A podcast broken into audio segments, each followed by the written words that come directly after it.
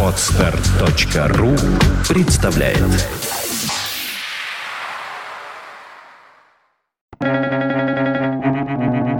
Свободное радио Компьюлента Гуманизм – это эпоха временного моратория на людоедство, пока еще осталась фауна. Равиль Алеев.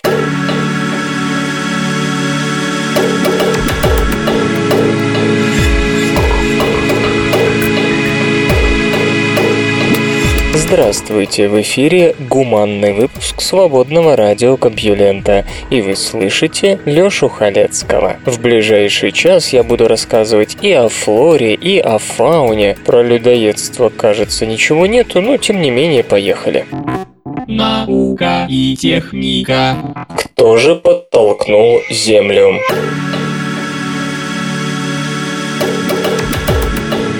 Звезда может дернуть соседнюю развивающуюся систему.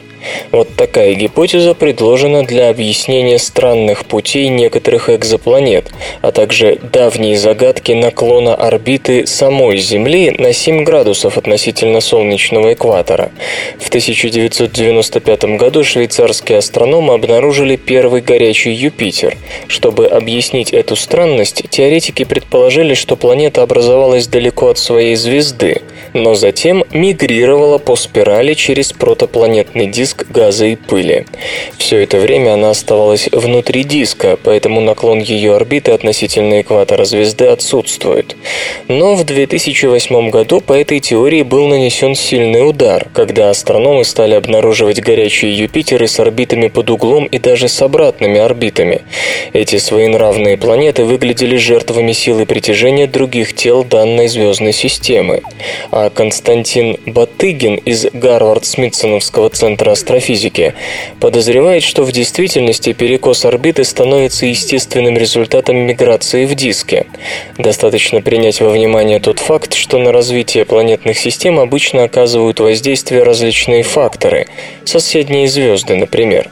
Выполненные господином Батыгиным расчеты показывают, что планета-гигант завершает свой путь по диску с орбитой, наклоненной по отношению к экватору родного светила. Это очевидная идея, комментирует Джош Уин из Массачусетского технологического института, и ее нетрудно проверить. Если господин Батыгин прав, то смещение должно быть столь же распространенным и в системах лишенных горячих Юпитеров, раз оно не требует присутствия гигантов.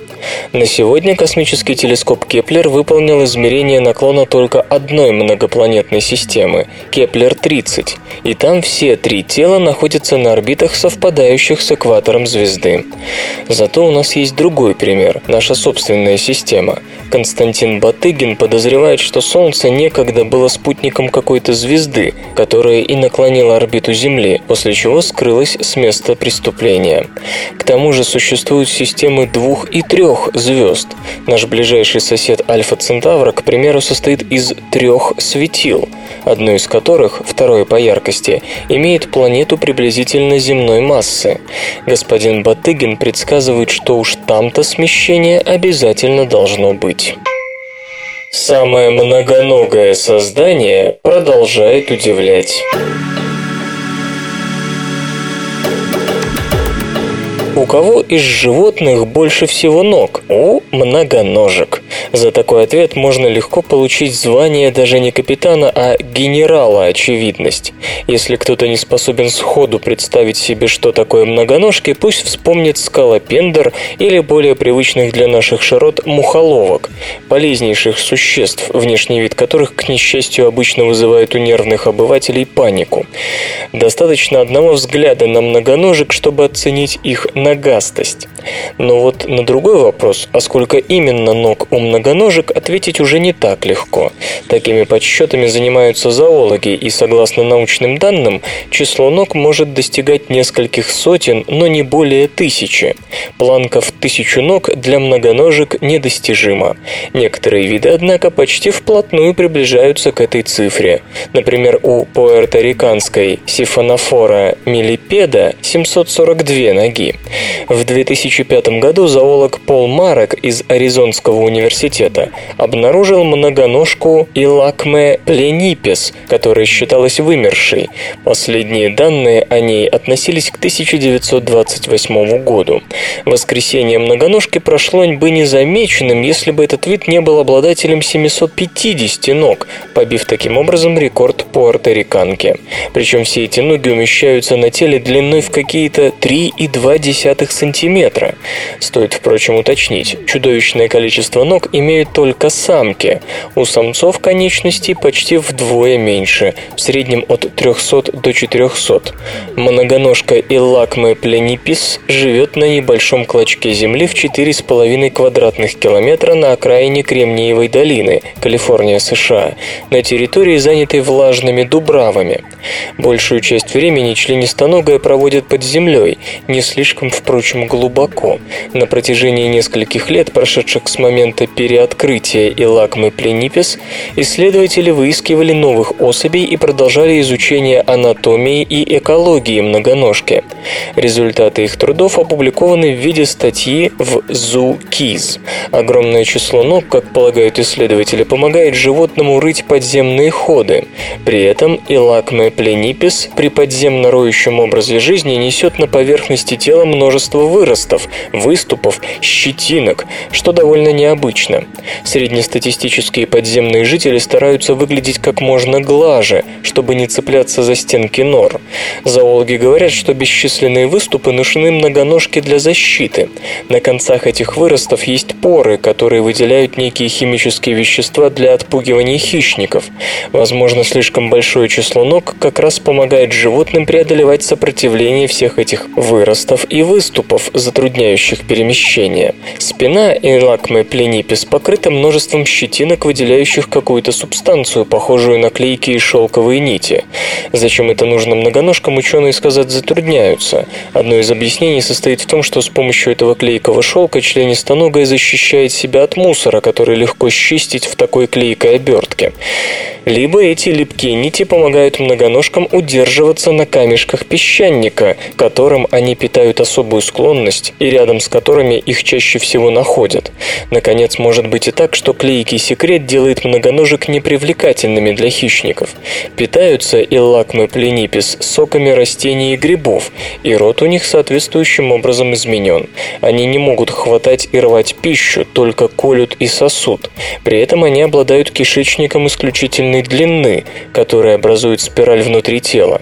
Длинный кишечник позволяет более полно всасывать воду и питательные вещества, и, как полагают ученые, он мог стать косвенной причиной увеличения числа ног. То есть дополнительные ноги есть лишь побочный, второстепенный результат эмбриологических процессов, главная цель которых – удлинение кишечника. Ближайший родственник Иллакмы пленипис, согласно генетическому анализу, обитает в Южной Африке. В этом, впрочем, нет ничего необычного. Многоножки начали свой эволюционный путь еще до распада древнего материка Пангеи, поэтому многие родственники-соседи оказались разделены океанами.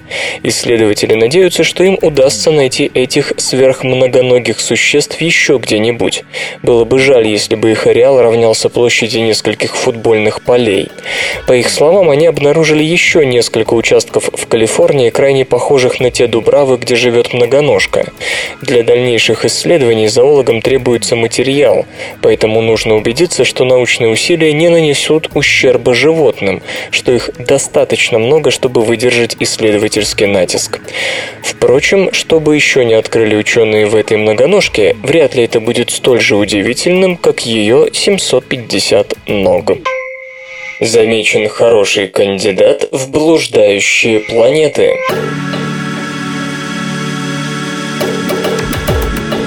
С помощью очень большого телескопа и телескопа Канада-Франция-Гавайи сотрудники Европейской Южной обсерватории выявили тело, которое с большой вероятностью может оказаться планетой, непрекаянно блуждающей в межзвездном пространстве. На сегодня это самый явный кандидат на такое звание, и, кстати, ближайший к нам, до него около 100 световых лет. Столь малое расстояние и отсутствие яркой звезды в окрестностях планеты позволило специалистам получить важные сведения о ее характеристиках. Открыто несколько возможных блуждающих планет, но ситуация осложняется тем, что нам неизвестен их возраст. Астрономы не могут быть уверены в том, что это не коричневые карлики, то есть неудавшиеся звезды, не набравшие массы, необходимой для запуска соответствующих реакций. Объект CFBDSIR 2149, по-видимому, является частью движущейся группы звезд АБ Золотой Рыбы. Это ближайшее к нам подобное образование. Скорее всего, светила сформировались в одно и то же время. Если объект и впрямь связан с ними и, следовательно, молод, о нем можно узнать много интересного. Исследователи предполагают, что масса тела в 4-7 раз превышает массу Юпитера, а эффективная температура составляет около 430 градусов по Цельсию. Возраст где-то от 50 до 120 миллионов лет. Статистический анализ собственного движения, видимого изменения положения в небе, дает 87% вероятность того, что объект связан с движущейся группой АБ Золотой Рыбы, и более чем 95%, что он достаточно молод, чтобы иметь планетарную массу. Иными словами, это скорее всего планета-изгой, а не маленькая незвезда. В очень молодых звездных скоплениях похожие тела уже обнаруживались, но они слишком далеки, а потому не могут быть изучены в деталях. Замечу, что это первый изолированный объект планетарной массы, связанный, возможно, с движущейся группой звезд. Кстати, неважно, как образовались блуждающие объекты вроде CFBD SIR 2149 в виде обычных планет, которые по каким-то причинам вылетают из родных систем, или как коричневые карлики. Они интересны в любом случае. Есть мнение, что подобные тела столь же многочисленны, как обычные звезды. Как построить молекулярный двигатель, использующий энергию хаоса? Ученые из Свободного университета в Берлине, Германия, используя случайные колебания единичной водородной молекулы, заставили кварцевый кантилевер равномерно осциллировать. Эффект был достигнут за счет возбуждения молекулы водорода электронами, а также благодаря использованию кристалла, способного к стабильной осцилляции. Для создания кантилевера к игле зонда электронного микроскопа была прикреплена продолговатая полоска кварца. Затем Затем зонд был помещен рядом с кусочком меди так, чтобы между ними находилась только одна молекула водорода. Слабый электрический ток, поданный на молекулу, заставил ее случайным образом колебаться между двумя состояниями – вперед-назад, генерируя так называемый белый шум. Это случайное, но постоянное колебание молекулы вызывает чередование притяжения и отталкивания кантилевера, заставляя его также немного двигаться вперед и назад. Ну а перемещение Смещения кантилевера, в свою очередь, оказывают влияние на колебания водородной молекулы. Детально изучив поведение данной системы, физики обнаружили, что варьируя начальное напряжение, подаваемое на молекулу, можно добиться постепенного перехода кантилевера к состоянию равномерной осцилляции. Более того, выяснилось, что существует возможность модификации колебательного движения водородной молекулы, позволяющая достичь более высокой амплитуды. Настолько высокой, такой, что случайные движения единственной водородной молекулы способны заставить двигаться объект, размер которого в 10 в 19 степени раз превосходит саму молекулу. Построенная учеными система представляет собой пример классического стохастического резонанса, при котором происходит резкое усиление периодического сигнала под действием белого шума определенной мощности. Настоящая цель подобных исследований заключается в нахождении путей, которые позволили бы надежно невозможно получать полезную энергию из, казалось бы, совершенно хаотических систем. Само явление стохастического резонанса довольно универсально, присуще многим нелинейным природным системам, что и вдохновляет ученых на попытки его репликации в лабораторных условиях.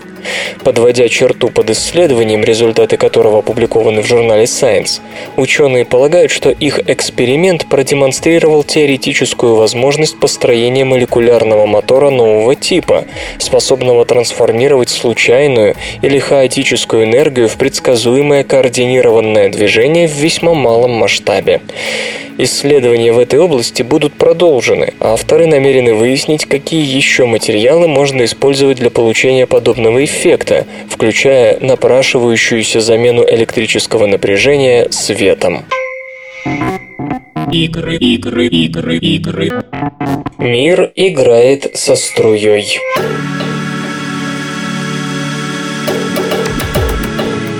Лондонский стартап собрал 700 тысяч долларов начального капитала для установки видеоигр в общественных туалетах, прежде всего в аэропортах, гостиницах и, конечно, барах.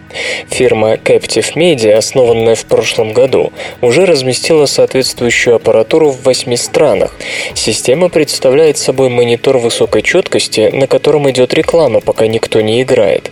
Как только пользователь, подошедший к писсуару, наступает на плиту перед ним включается игровой режим. Это не тачскрин, ибо опасно для здоровья. Система реагирует на струю. Инфракрасные лучи, протянутые над писсуаром, считывают направление потока и переводят данные в простой алгоритм – влево-вправо. На экране в это время несется сноубордист или высвечивается вопросы викторины. В наше время позволить потенциальному потребителю в течение 55 секунд в среднем таращиться в никуда слишком большая роскошь. Маркетинг должен быть везде. Свой результат успешно поигравший может разместить на специальном сайте. Лидеры уже определились. На вырученные деньги фирма собирается завоевать туалеты гостиниц и аэропортов США, где больше и пользователей, и рекламодателей. Контракты с туалетным игропромом подписали Pepsi, Heineken, Tiger и Corona. Но пока основная часть дохода идет от продажи оборудования, а не рекламного времени. Как вы понимаете, этой инициативой охвачена лишь половина человечества, но проблему уже решают в Японии. Корпорация Sega придумала систему, отслеживающую объем и давление, хотя, несомненно, играть таким образом намного сложнее. Но, может быть, и игры для женщин будут не такими динамичными? Остается один вопрос. А если я не доиграл? Если до рекорда не хватило одной капельки? И, кстати, как они собираются бороться с читерами, которые придут в туалет и брызгалками. Эти забавные ученые. Когда Эйнштейн был в Праге, окна института, в котором он работал, выходили на прекрасный парк при психиатрической больнице. Эйнштейн часто наблюдал за гуляющими больными, одни из которых задумчиво бродили по тропинкам, а другие собирались в группы и о чем-то ожесточенно спорили. Все это напоминало Эйнштейну поведение физиков, и однажды он сказал одному из коллег, указывая в окно, «Посмотрите, вот безумцы, мысли которых не заняты квантовой теорией». Наука и техника. Чем полезен зеленый чай? Черный и зеленый сорта чая содержат около 30 тысяч различных полифенольных соединений, одни из которых уже доказали свою настоящую, а не воображаемую полезность, значительно снижая риск возникновения сердечно-сосудистых заболеваний, остеопороза и мелкоклеточных воспалений в жировой ткани, приводящих к возникновению сахарного диабета второго типа. В отличие от общего положительного эффекта, который так легко наблюдать в ходе незамысловатых клинических испытаний, испытаний. Пей себе чай или ешь темный шоколад и сдавай анализы. Реальный биохимический механизм воздействия полифенолов так до сих пор и не прояснен. Полифенолы могут выступать в качестве антиоксидантов, и долгое время именно эта способность выдавалась за объяснение их полезности. Однако последние исследования показывают, что подавление активных радикалов и в особенности синглетного кислорода – это лишь толика их талантов. Для того, чтобы установить Установить, как полифенолы чая воздействуют на живые клетки, Николай Кюхнер и его коллеги из Якобс университета в Бремене, Германия, провели ряд экспериментов, позволивших изучить взаимодействие полифенолов с клетками на молекулярном уровне. Приняв во внимание недавнее сообщение о том, что полифенолы демонстрируют стойкую тенденцию к накоплению в ядрах растительных клеток, ученые исследовали характер взаимодействия индивидуальных полифенольных молекул с биомолекулами ядер – а именно с низкомолекулярными белками, гистонами, двойной спиралью ДНК и ДНК-квадруплексом. В качестве основных аналитических методов использовалась спектроскопия циркулярного дихроизма и масс-спектрометрия. Очевидно, что авторы работы принимают за аксиому факт накопления полифенолов в ядрах клеток млекопитающих по прямой аналогии с растительными клетками. Но это требует проверки, то есть отдельного серьезного исследования. В результате обнаружилось, что полифенолы связываются с протеинами и ДНК, а две из протестированных полифенольных молекул оказались избирательны по отношению к ДНК-квадруплексу, предпочтя его, а не двойную спираль ДНК. Квадруплекс закрывает с собой теломеры, располагающиеся на концах хромосом и защищающие их от преждевременного разрушения, например, в ходе старения. Теломеры также являются одним из важнейших объектов противораковой терапии. Вдохновленные своими результатами, исследователи собираются провести аналогичное изучение черного чая, карамели, жареного кофе и какао. Последний объект, по их словам, наиболее сложен. Обнаружен ген, отличающий обезьяну от человека.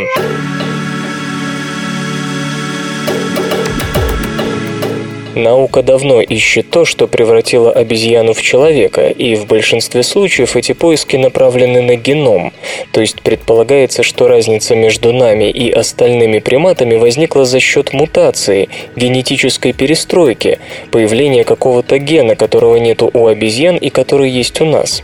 Речь, разумеется, идет о генах, участвующих в формировании мозга. Долгое время, однако, поиски такого гена были безрезультатны, но исследователям из Эдинбургского университета, кажется, наконец повезло. В статье, появившейся в журнале Nature Communications, они сообщают о гене МИР-941, отсутствующем у обезьян, но имеющемся у нас. Он играет важную роль в развитии таких способностей, как использование орудий труда и речь. В его поисках ученые сравнили геномы человека, шимпанзе, гориллы, мыши и крысы. Мир 941 оказался уникален для человека, а кроме того он появился где-то между 6 и 1 миллионом лет назад, как раз тогда, когда человек расстался со своей обезьяньей родней. Мир 941 кодирует не белок, а микрорегуляторную РНК, то есть он выполняет скорее управленческие функции внутри генома, регулируя активность других генов. Мир 941 наиболее активен в зонах мозга, отвечающих за принятие решений и языковые способности. Обычно новые гены возникают в результате внесения правок в уже существующие и путем копирования дубликации других генов. Но не таков был путь Мир 941.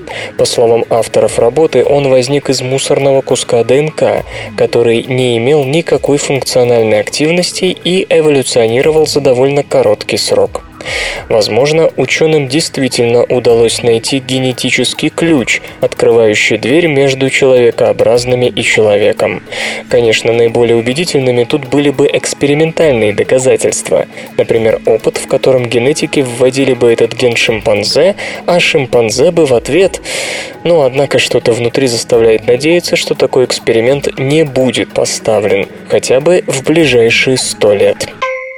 Чашка для тех, кому трудно удержать в руках даже чашку. Однажды британский изобретатель Крис Пикок узнал, что у его близкого родственника болезнь Паркинсона, и тому трудно даже пить из чашки. И дизайнер крепко задумался о таком сосуде, который помог бы решить эту проблему. После шести лет интенсивных испытаний и совещаний с многочисленными экспертами в области здравоохранения, Hand Steady все-таки была изобретена. Люди с дрожащими руками, пожалуйста, встречайте очень правильную чашку. Легкий сосуд вмещает около 225 грамм жидкости. Изготавливается он не из керамики, а из материала, напоминающего костяной фарфор. Большая ручка содержит шарикоподшипники, облегчающие ей отношения с гравитацией. Изделие поставляется с тонкой крышкой, как у кружек для путешествий, которые заходят внутрь обода. Стоит все это 64 доллара. В отличие от обычной чашки, Hand Steady не требует от пьющего согнуть запястье, поднять локоть, а голову отклонить назад. Ручка вращается достаточно свободно, чтобы жидкость всегда находилась в вертикальном положении, пока человек не захочет отпить или вылить содержимое. Изделие пригодится не только пациентам с тремором, но и с травмами головного мозга, церебральным параличом, а также физически слабым людям. Господин Пикок сообщает, что первые отзывы оказались для него приятными, особенно благодарны изобретателю пользователей с мышечным склерозом. Женщина из Шотландии призналась, что впервые в жизни смогла позволить себе полную чашку чая. Идут переговоры с британскими благотворительными и некоммерческими организациями, которым господин Пикок готов отчислять 10% доходов от продажи Steady. Ему хотелось бы вывести сотрудничество и на государственный уровень. Через 20 лет, предсказывает он, чашка с вращающейся ручкой будет в каждом буфете. Ну, дай-то бог. Сила засухи преувеличена.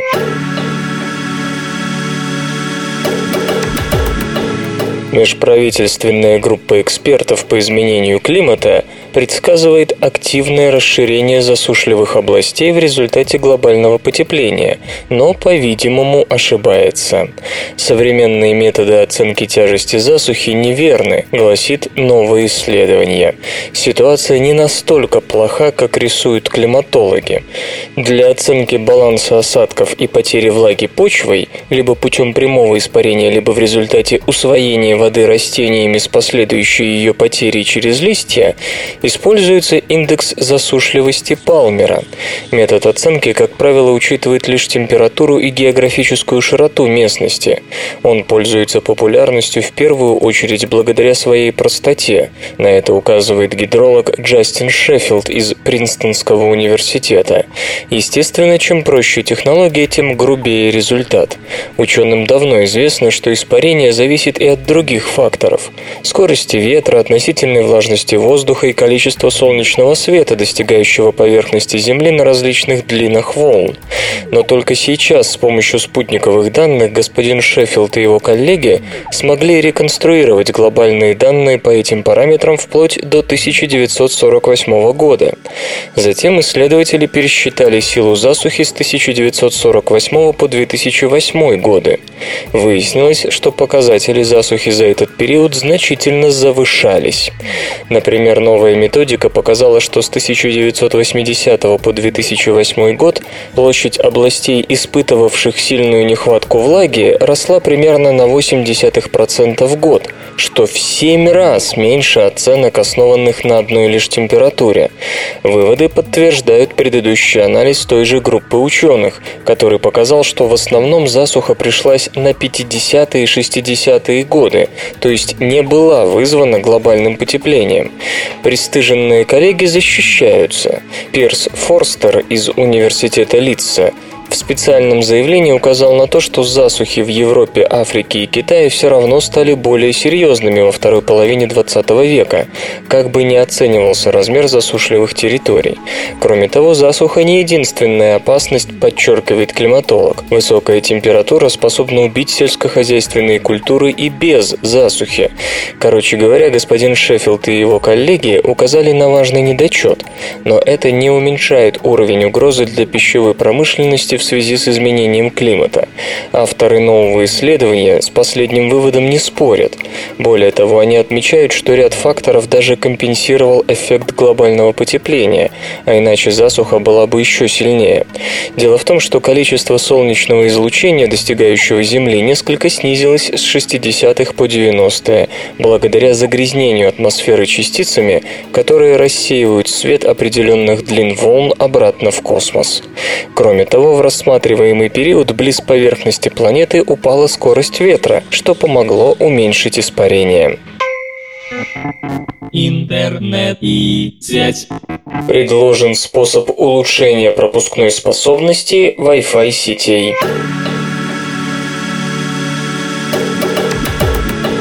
Качество Wi-Fi связи в общественных местах, таких как аэропорты, вокзалы и закусочные, зачастую оставляет желать лучшего из-за того, что обмен данными между точкой доступа и пользователями происходит по одному каналу.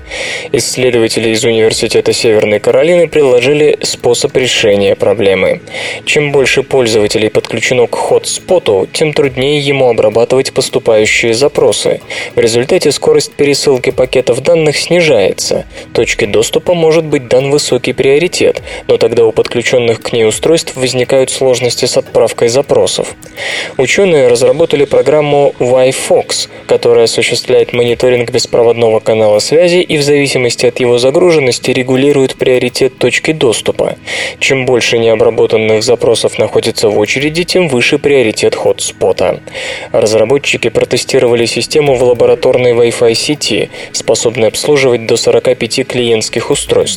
Оказалось, что пропускная способность возрастает примерно на 400% при 25 пользователях и на 700% при 45 потребителях трафика. Бизнес. Спрос на букридеры падает.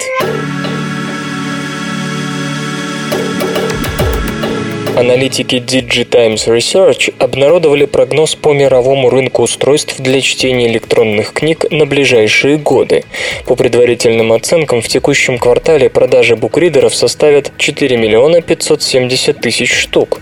Это будет соответствовать росту на 92% в квартальном исчислении и падению на 49% в годовом. В последней четверти 2011 поставки ридеров равнялись приблизительно 9 миллионам. Снижение Снижение продаж эксперты связывают с растущей популярностью планшетов и смартфонов. По оценкам IDC, в третьем квартале по всему миру было поставлено около 27 миллионов 800 тысяч планшетов на различных программно-аппаратных платформах. Рост по сравнению с третьей четвертью 2011, когда продажи равнялись 18 миллионам 600 тысяч штук, составил около 50%. Спрос на смартфоны подскочил в годовом исчислении на 47%, до 160 69 миллионов. По итогам 2012 в целом продажи букридеров, как ожидаются, сократятся на 57%, до почти 10 миллионов штук. Рейтинг ведущих производителей возглавит Amazon 55% мирового рынка. Далее следуют Kobo, Barnes Noble и Sony с долями в 20, 10 и 6% соответственно. В 2013 по прогнозам объем рынка букридеров составит 8 миллионов 200 тысяч единиц, в 2014 – 6,5 миллионов. К середине десятилетия продажи снизятся до 5 миллионов штук. Музычный перапынок.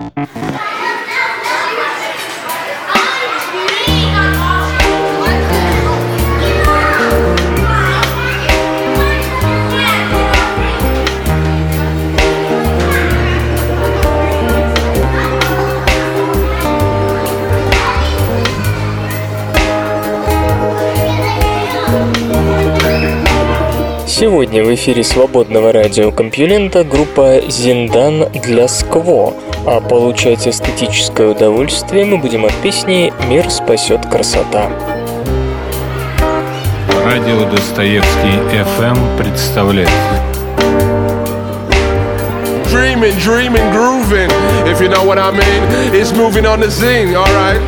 Dreaming, dreaming, grooving. Настанет время, и мы улыбнемся друг другу в последний раз. Вечное небо благодаря за каждый прожитый час. Об этом пели Пинк Флойд, и он обещал в чреве кита. Ты можешь спорить с каждым из них, но мир спасет красота. tick, tick, tick, tickety tock, tick, tick, tick. That's on dance, come and run down my ad, me take off my ad, me run gonna she come me bump on that. Tick, tick, tick, tickety tock, tick, tick, tick. That's on dance, get flat, dreaming, dreaming, grooving, if you know what I mean. Не плачь, детка, ведь все это длится восьмую тысячу лет В конце тоннеля любой длинный, как правило, виден свет Об этом знает любой камикадзе, когда кричит от винта. Как жаль порой не успеть понять, что мир спасет красота. Dreaming, dreaming. If you know what I mean, it's move tick, tick, tick, tick to the top. From that on, dance get flat. Dreaming, dreaming, grooving. If you know what I mean, it's move. Now me run down my hat, me take off my hat, me run gonna she come me bump and Час, когда души сольются в танце, в тумане над тихой рекой. Он соберет нас попеть романсы, а после подарит покой.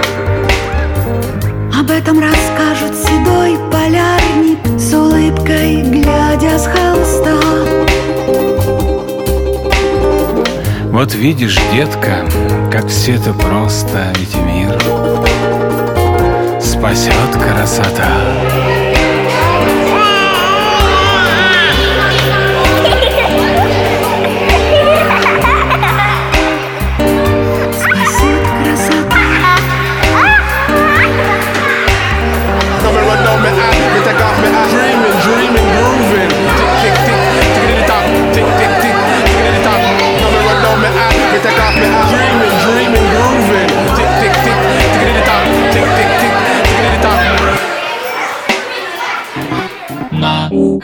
Наука и техника. Как сохранить Ван Гога и Гогена для потомков?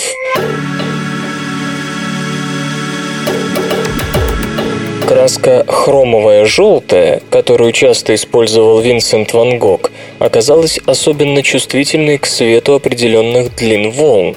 Его подсолнухи, желтый дом и пшеничное поле с воронами должны быть надежно укрыты для предотвращения их скорой и неминуемой гибели. Именно такой вывод можно сделать на основании исследований, результаты которого опубликованы в журнале Analytical Chemistry. В той же степени это касается и других художников того времени, много работавших с желтым цветом – Гогена, Сезана. Хромовый желтый пигмент, который использовал Ван Гог, по словам химиков, особенно подвержен потемнению, побурению. Ситуация действительно очень печальная. Представьте, что на том месте, где раньше был невероятно живой желтый подсолнух, через сто лет вдруг окажется нечто грязно-коричневое. Ранее было установлено, что это неприятное изменение цвета объясняется восстановлением шестивалентного хрома до гораздо более устойчивого трехвалентного состояния. Приготовив в лаборатории краску по своей композиции, аналогичную той, которую использовал Ван Гог, ученые установили, что хромовый желтый темнеет особенно быстро, если в составе есть сульфаты, а происходит это под действием ультрафиолетового или синего света. Таким образом, авторы рекомендуют для обеспечения сохранности и долголетия полотен минимизировать или вообще исключить попадание на них синего и ультрафиолетового света. Как сохранить Ван Гога и Гогена для потомков? Краска хромовая желтая, которую часто использовал Винсент Ван Гог, оказалась особенно чувствительной к свету определенных длин волн. Его подсолнухи, желтый дом и пшеничное поле с воронами должны быть надежно укрыты для предотвращения их скорой и неминуемой гибели. Именно такой вывод можно сделать на основании исследований, результаты которого опубликованы в журнале Analytical Chemistry. В той же степени это касается и других художников того времени, много работавших с желтым цветом – Гогена, Сезана. Хромовый желтый пигмент, который использовал Ван Гог, по словам химиков, особенно подвержен потемнению, побурению. Ситуация действительно очень печальная. Представьте, что на том месте, где раньше был невероятно живой желтый подсолнух, через сто лет вдруг окажется нечто грязно-коричневое. Ранее было установлено, что это неприятное изменение цвета объясняется восстановлением шестивалентного хрома до гораздо более устойчивого трехвалентного состояния. Приготовив в лаборатории краску по своей композиции, аналогичную той, которую использовал Ван Гог, ученые установили, что хромовый желтый темнеет особенно быстро, если в составе есть сульфаты, а происходит это под действием ультрафиолетового или синего света. Таким образом, авторы рекомендуют для обеспечения сохранности и долголетия полотен минимизировать или вообще исключить попадание на них синего и ультрафиолетового света. Яркий свет по вечерам вызывает стресс и депрессию. Большую часть своей истории человек вставал с восходом солнца и ложился спать на закате, то есть человеческий глаз воспринимал естественную освещенность, совпадавшую с естественным суточным ритмом. Потом появились огонь и горючее масло потом газ и лампа накаливания. Затем пришли неоны, светящиеся экраны телевизоров и гаджетов. Научно-технический прогресс не мог не сказаться на наших биологических часах. Мы стали меньше спать, ложиться не вовремя, а о тех, кто работает в ночную смену, вообще лучше не вспоминать. То, что нарушение циркадного ритма провоцирует различные заболевания, у врачей и биологов давно стало общим местом. Но дело может быть не только в том, что нарушается суточный ритм. Как выяснили исследователи из Университета Джонса Хопкинса, мы можем ложиться спать как раз вовремя, но яркое освещение, которое сопровождает нас до последнего, само по себе наносит вред. В статье, опубликованной в журнале Nature, авторы описывают изменения в поведении и физиологии мышей, которые вынуждены были жить в буквальном смысле на ярком свету. Ученые не нарушали режим сна и бодрствования животных, но меняли освещенность. Мыши, которых подвергали такой световой обработке, становились более депрессивными. Они теряли интерес к сахару, выказывали равнодушие к удовольствиям, были неактивны, то есть не интересовались ничем вокруг и не хотели исследовать новые предметы. Кроме того, у животных ухудшалась память, и обучались они дольше, чем другие мыши, которых не держали на ярком свету. По словам ученых, неурочный яркий свет повышал у мышей уровень стрессового гормона кортизола. Когда животным давали антидепрессант Прозак, активность восстанавливалась, улучшалась память и появлялся интерес к жизни. Как полагают исследователи, неурочный яркий свет оказывает депрессивное действие через светочувствительные ганглионарные клетки сетчатки. Считается, что именно благодаря им биологические часы ориентируются во времени суток, отдавая приказ спать с началом темноты и просыпаться с восходом солнца. Таким образом, даже при формально правильном режиме сна неправильная освещенность может плохо влиять на биологические часы и тем самым наносить ущерб здоровью физическому и психологическому. Мыши, лишенные этих клеток, были невосприимчивы к неадекватному освещению освещению. И точно такие же клетки есть в сетчатке глаза человека. Словом, есть все основания полагать, что и мы точно так же реагируем на слишком яркий свет в неурочное время. Исследователи считают, что повышенная депрессивность современного городского жителя может быть связана именно с ночным освещением и экранами компьютеров, с которыми мы проводим вечера, а кое-кто и ночи. Видимо, чтобы излишне не травмировать мозг, надо как-то смягчать интенсивность свечения этих устройств. Но чтобы полностью быть уверенным в подобных выводах, следовало бы провести дополнительные эксперименты, и уже не с мышами, но с людьми. Недостаток сна может способствовать шизофрении.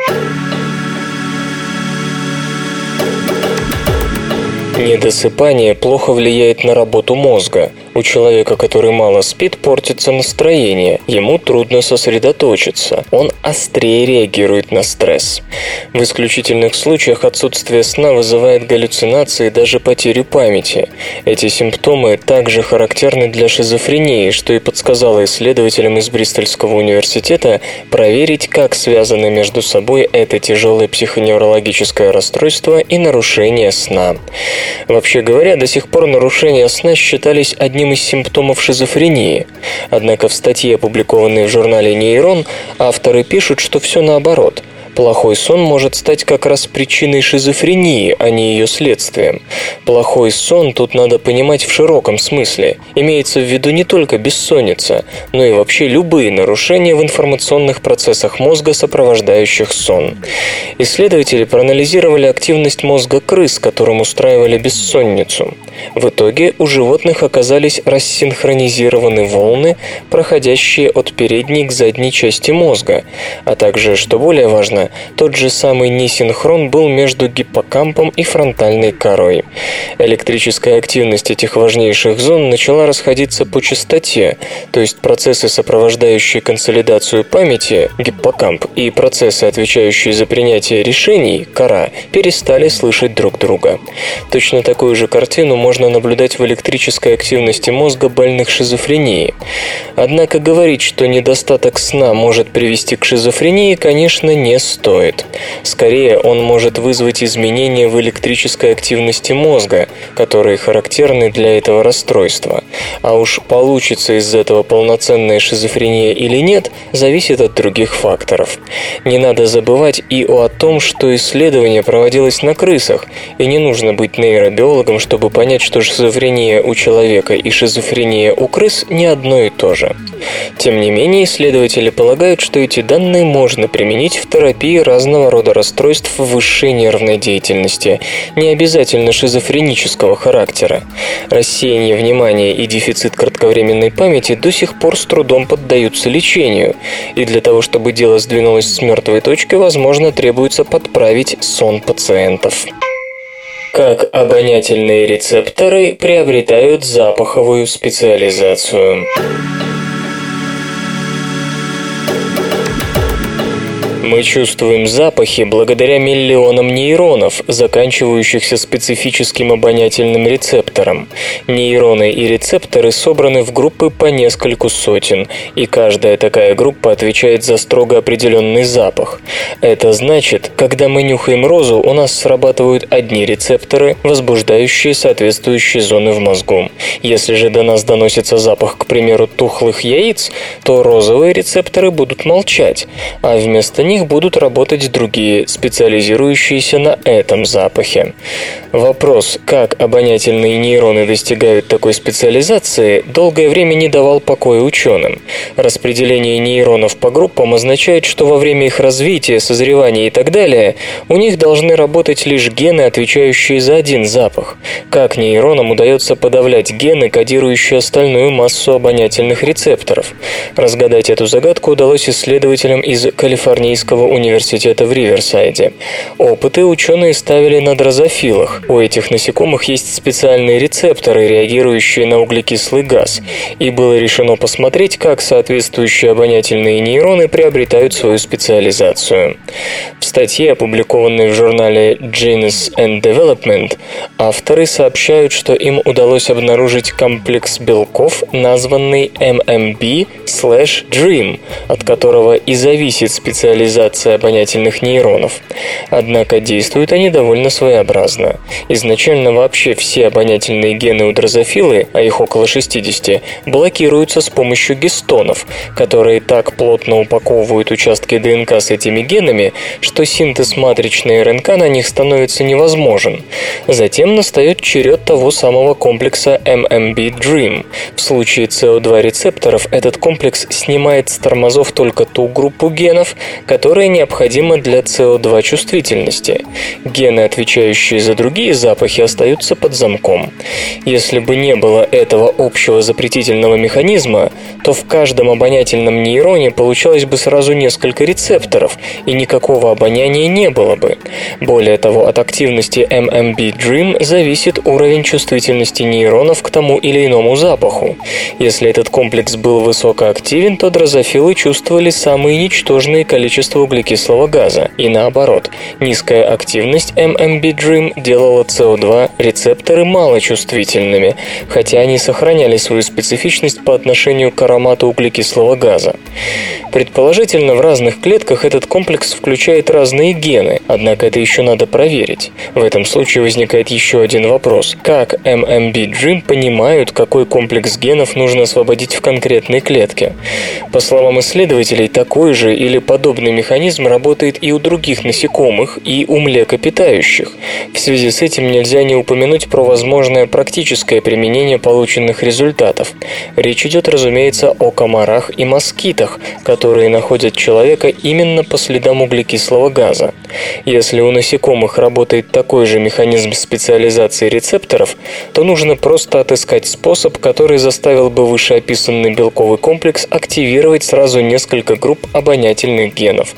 И тогда комару не останется ничего другого, как умереть от голода. Железо и гаджеты. Samsung представляет чипы флеш-памяти нового поколения для мобильных устройств.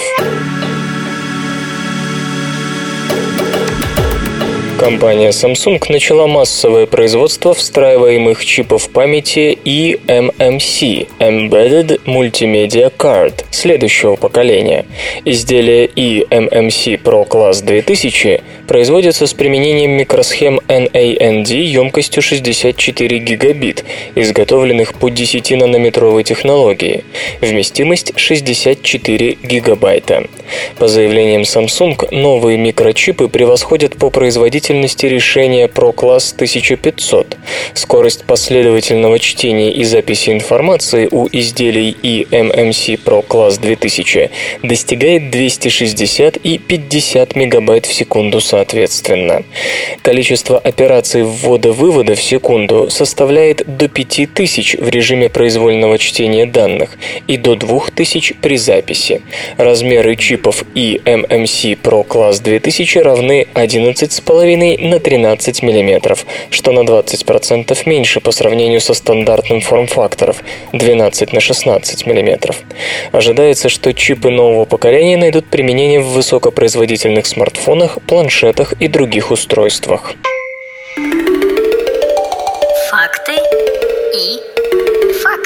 Знаете ли вы, что первые спички появились в 30-х годах 19 столетия в Англии? Спичка представляла собой трубочку из бумаги, на конец которой наносилась смесь хлористого калия с сахаром, а рядом помещался крохотный стеклянный пузырек с серной кислотой. Когда пузырек разбивали, кислота, попадая на смесь, вызывала вспышку. Наука и техника. Диабетиков становится все больше. Заболеваемость диабетом достигла рекордного уровня, причем половина диабетиков не подозревают о своем диагнозе, считают специалисты Международной Федерации диабета. Численность страдающих от диабета достигла 371 миллиона человек. Всего год назад их было 366 миллионов. К 2030-му этот показатель достигнет 552 миллионов. Диабет часто рассматривается как проблема западных стран, поскольку у подавляющего большинства недуг возникает из-за ожирения и малоподвижного образа жизни. Однако в последнее время диабет быстро распространяется и в бедных государствах. Четверо из пятерых диабетиков живут сегодня в странах с низким и средним уровнем дохода населения. В одном Китае насчитывается 92 миллиона 300 тысяч человек с диабетом, то есть больше, чем где бы то ни было в мире. В субсахарной Африке показатели тоже зашкаливают, хотя местное неразвитое здравоохранение сигнализирует, что диагностирована только пятая часть случаев заболевания. По всему миру около 187 миллионов диабетиков живут, не зная о своей болезни. У страдающих диабетом нарушен контроль уровня сахара в крови, что может привести к серьезным осложнениям, включая повреждение нервов, почек и слепоту. Ежегодно недуг убивает по 4 миллиона 800 тысяч человек. Заработки на диабетиках – огромный бизнес. Мировые продажи противодиабетических препаратов к 2016 году достигнут 48 миллиардов-53 миллиардов долларов против 39 миллиардов в 2011. Предложена очередная технология жестового управления. Компания Microchip Technology представила систему Jest IC для бесконтактного жестового управления в трехмерном пространстве. Принцип работы Jest IC заключается в анализе изменений характеристик электрического поля, вызываемых движением рук. По заявлениям разработчиков, система обеспечивает высокую скорость и точность распознавания жестов. Управление может осуществляться с расстояния до 15 см от устройства. Microchip Technology Technology создала специализированный контроллер MGC3130, предназначенный для реализации Jest IC в различных гаджетах. Это могут быть ноутбуки, планшетные компьютеры, смартфоны, периферийные устройства, игровые манипуляторы и прочее.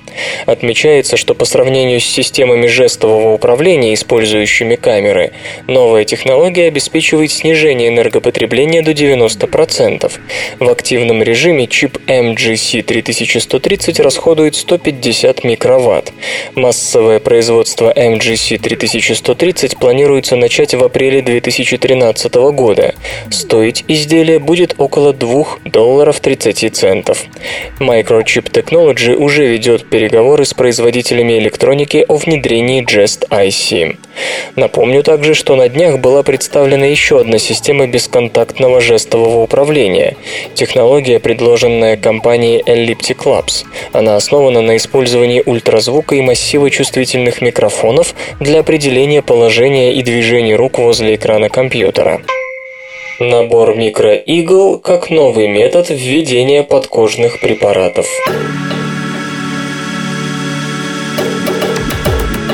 Новость вполне обыденная, ее можно было бы смело пропустить, но есть одно соображение, которое не позволило это сделать. Перед нами хороший пример того, как интересные университетские наработки, о которых мы периодически сообщаем, превращаются в реальные медицинские продукты, доступные широким болеющим массам. Набор микроигл разработки Fujifilm, Япония, представляет собой небольшой фрагмент пластыря, на поверхности которого реализован частокол из равномерно расставленных микроскопических иголок длиной от 100 до 2000 микрометров. Сразу после приклеивания такого пластыря запасенный в микроиглах лекарственный препарат начинает поступать под кожу. По словам разработчиков, ввиду слишком малого размера иголочек, пластырь не вызывает болевых ощущений, сколько-нибудь сравнимых с настоящей инъекцией. Но вам, наверное, будет не безинтересно узнать, как именно устроена система хранения и высвобождения медикаментов и чем она отличается от того, что предлагалось академическими исследователями. Так вот, отличается и значительно. Материалом для создания микроигл послужили полисахариды, которые ранее уже использовались вместе с инжектируемыми препаратами и доказали свою безвредность. После введения под кожу микроиглы растворяются в течение нескольких минут, высвобождая свое содержимое. Таким образом, основа пластыря не должна быть даже липкой, поскольку несколько минут можно и рукой подержать. Но главная причина, заставившая Fujifilm обратиться именно к растворимым иглам, а по сравнению с тем, что предлагали университеты, это инновация, скрыта в следующем простом соображении. Иглы из любого нерастворимого материала могут попросту сломаться и остаться под кожей. Об этом академики явно никогда не думали. По словам представителей Fujifilm, продукция производится с высочайшим уровнем точности и аккуратности, которая обеспечивается огромным опытом компании в производстве высококачественной фотопленки. Кроме того, конструкция наборов, длина и форма самих микроигл может легко варьироваться, подстраиваясь под конкретный медицинский случай или просто желание заказчика. Компания уже завершила этап доклинических испытаний, доказав на животных эффективность нового метода введения препаратов. Так, эксперименты по администрированию вакцин продемонстрировали генерирование равного или даже большего количества антител в случае по сравнению с традиционными инъекциями. Клинические испытания на людях начнутся в ближайшие месяцы. Железо и, гаджеты. Элеком оснастила новую клавиатуру панелью цифровых кнопок двойного назначения. Компания Elecom представила компьютерную клавиатуру TK-FDP055BK, продажи которой начнутся в декабре. Особенность новинки расположенный в правой части цифровой блок двойного назначения. Эта сенсорная панель может использоваться в обычном режиме для ввода цифр и выполнения математических действий, а также в качестве тачпада для управления курсором, осуществления прокрутки и прочее. При помощи жестов можно масштабировать масштабировать изображение и выполнять другие операции. Для переключения между двумя режимами достаточно нажать специальную кнопку. Модель TKF-DP055BK использует для обмена данными с компьютером беспроводное соединение. Питание осуществляется от двух батареек или аккумуляторов стандарта АА. А. Предусмотрен индикатор уровня заряда. Приобрести клавиатуру можно будет по ориентировочной цене в 105 долларов. Гарантирована совместимость с операционными системами системами Windows. Мобильные устройства с гибкими дисплеями появятся в первой половине 2013 года. Разработка гибких экранов Samsung для портативных устройств, по сообщению Wall Street Journal, вступила в финальную стадию. Дисплеи Samsung, способные к деформации, выполнены на органических светодиодах OLED. Гибкость достигается за счет применения пластиковой подложки. Радиус кривизны равен примерно 2 см. Сообщается, что в ближайшее время будет освоено массовое производство гибких OLED-панелей. Устройства с такими экранами дебютируют в первой половине 2000 2013 года. На первых порах планируется наладить выпуск гибких дисплеев с диагональю от 4 до 4,5 дюйма. Позднее начнется производство панелей большого размера. Они найдут применение в смартфонах, планшетных компьютерах и других гаджетах. Использование пластиковой подложки позволит повысить ударопрочность экранов и уменьшить их вес. Свободное радио Компьюлента.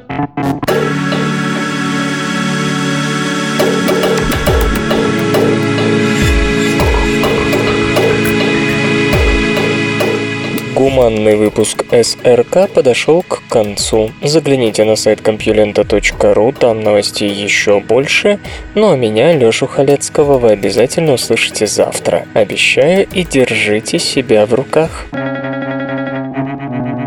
Свободное радио Компьюлента. Скачать другие выпуски подкаста вы можете на podster.ru